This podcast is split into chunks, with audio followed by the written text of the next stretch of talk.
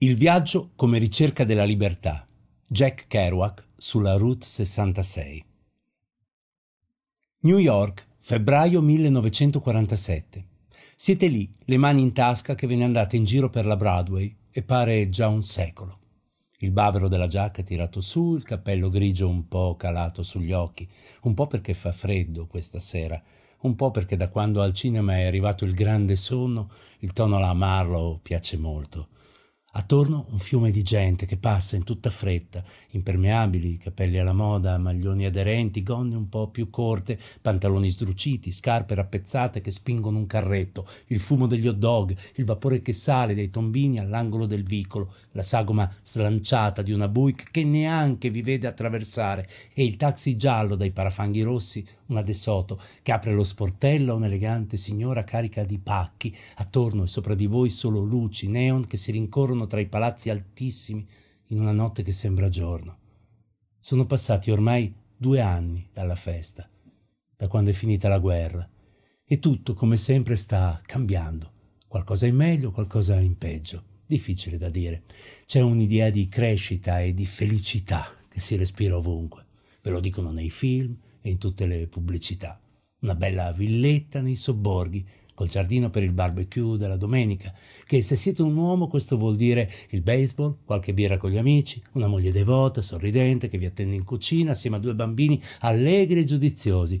Se siete una donna, invece, un po' di shopping con le amiche, poi un marito laborioso, premuroso, da accudire e due bambini da crescere con fiducia. Ma questo va bene se siete adulti, bianchi e middle class altrimenti non è che l'American Dream si veda sempre così chiaramente.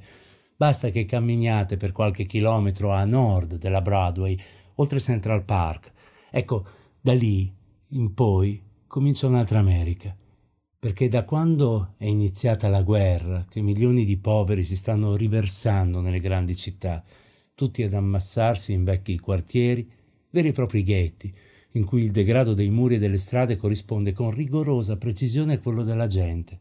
Sono neri soprattutto, che vengono dai paesi del sud, ma non solo. Tra loro anche parecchi latinos e non pochi bianchi, talvolta reduci di guerra, troppo poveri per ambire a quei sogni da cartolina, oppure troppo sensibili, troppo devastati per crederci davvero. Allora da lì è facile decidere che bisogna andarsene fuggire per ricominciare.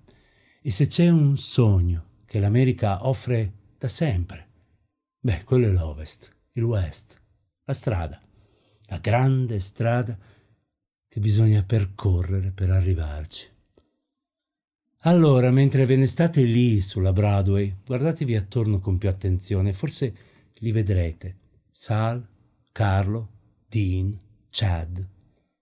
Se ne stanno lì senza far niente cercando qualche soldo, un po' di whisky. Sono bianchi, colti e, e disperati. Sono i personaggi di un libro. Lo scrisse di getto Jack Kerouac nel 1951, raccontando quella stagione in un romanzo strepitoso. Lo scrisse riempiendo un intero rotolo da telescrivente senza mai fermarsi, e in quei nomi inventati c'era la memoria del gruppo di amici di quegli anni lui, Allen Ginsberg, Neil Cassidy. Nel titolo il senso di una stagione, on the road, sulla strada, il racconto degli anni passati a viaggiare da un lato all'altro degli States, senza troppo domandarsi quale fosse la meta o quale il fine. Si viaggiava perché nessun luogo poteva davvero dare pace e si viaggiava perché non c'è americano che non si porti dietro quel senso di destino e di speranza che sta nella frontiera.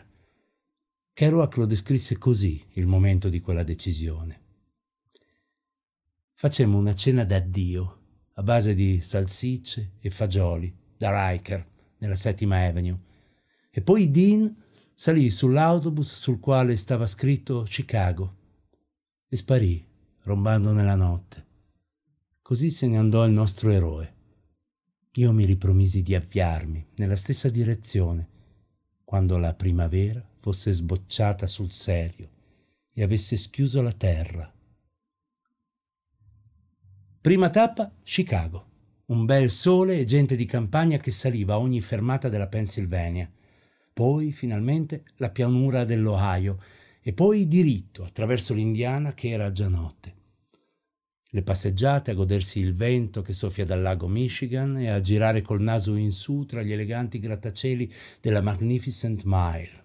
Chicago è un mito negli anni 50, la città dei gangsters, degli anni del proibizionismo, Al Capone, Bugs Moran, il massacro di San Valentino, ma soprattutto la città dei neri, con una popolazione di colore cresciuta a dismisura dai primi del Novecento, portandosi dietro speranza, rabbia e tantissima musica. Prima che il jazz si spostasse sulla costa e giungesse a New York tra le strade di Harlem e inventasse il bebop. Beh, vabbè, ma questa è un'altra storia. È la strada che ci aspetta. E da qua, negli anni 50, c'è una sola strada che faccia davvero la differenza. La Route 66. La Route 66. La sua storia era cominciata parecchio prima, ai tempi di villaggi polverosi, saloon, sceriffi, percorsi impervi, gole tra ripide montagne e fiumi da guardare. Poi, agli inizi del Novecento, erano arrivate le automobili e si era cominciato a pensare in grande. Una strada che unisse gli Stati Uniti da parte a parte. La prima fu la Lincoln Highway, che congiungeva New York a San Francisco e che fu inaugurata nel 1913. Poi, agli inizi degli anni 20, si cominciò a pensare a una strada che, partendo da Chicago, potesse collegare paesi e comunità rurali andando verso l'ovest. L'11 novembre 1926 nasceva la Route 66 un percorso che attraversava otto stati e tre fusi orari, da Chicago attraverso Illinois, Missouri, Kansas, Oklahoma, Texas, New Mexico, Arizona e California, per approdare sino davanti alla spiaggia di Santa Monica dopo un viaggio di 2448 miglia, qualcosa come 3775 chilometri. Non tutto fu subito pronto, la pavimentazione ad esempio fu completata solo nel 1938 e per anni i viaggiatori dovettero portare con loro tende, pezzi di ricambio per auto, pentole per cucinare, ma era pur sempre un inizio, no? Ci volle poco però, assieme alle automobili cominciarono a fare la loro apparizione ristoranti, motel, stazioni di servizio. Alla fine del conflitto, della seconda guerra mondiale, la Route 66 era diventata la grande via americana, quella di chi si spingeva alla scoperta del paese, di chi si spostava verso ovest alla ricerca di fortuna o di chi semplicemente affrontava l'avventura per ritrovare attraverso una strada qualcosa di sé in più. Così eccola la strada, l'Illinois con il Mississippi, a guardare i tronchi maestosi che arrivano galleggiando dal Montana e i vecchi battelli a vapore ormeggiati con ornamenti sbiaditi dalle intemperie. E poi lontano, sempre più lontano, verso il deserto, a Mariglio, Tucumari, dove ci si può fermare al Blue Swallow Motel, e poi New Mexico, le montagne spoglie, le pianure aride, i souvenir di indiani ovunque, Albuquerque, che è stata terra di Navajo, Apache, Comanche, e che adesso ospita una base militare dove si fanno le bombe atomiche e dove la paura dell'America mostra il suo volto più tetro e più concreto. E poi diritto, sino a Los Angeles, con la luce del tramonto sull'oceano della West Coast, Pasadena, Hollywood, Beverly Hills. C'è pure un cartello a spiegarlo. La Route 66, qui, finisce. A quei tempi era solo una questione di miglia percorse poi divenne anche il senso di un destino quel cartello. La Route 66 finì davvero. All'inizio fu un decreto per migliorare la viabilità, una cosa moderna bisognava fare, a quattro corsie, quasi ironico tutto sommato questo. E passo dopo passo cominciò la decadenza, la perdita del traffico pesante, i primi negozi chiusi, qualche ristorante in meno, alla fine degli anni sessanta la storia di quella strada era davvero quasi finita.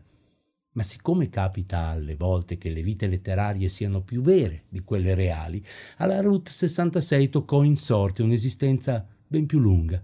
fatta di sogni e di desideri. Quelli che aveva raccontato Kerouac e quelli che tutti noi avremmo proiettato in quel passato e in quella strada, un po' come lo scrisse lui. Le nostre valigie logore stavano di nuovo ammucchiate sul marciapiede. Avevano altro e più lungo cammino da percorrere. Ma non importava. La strada è vita.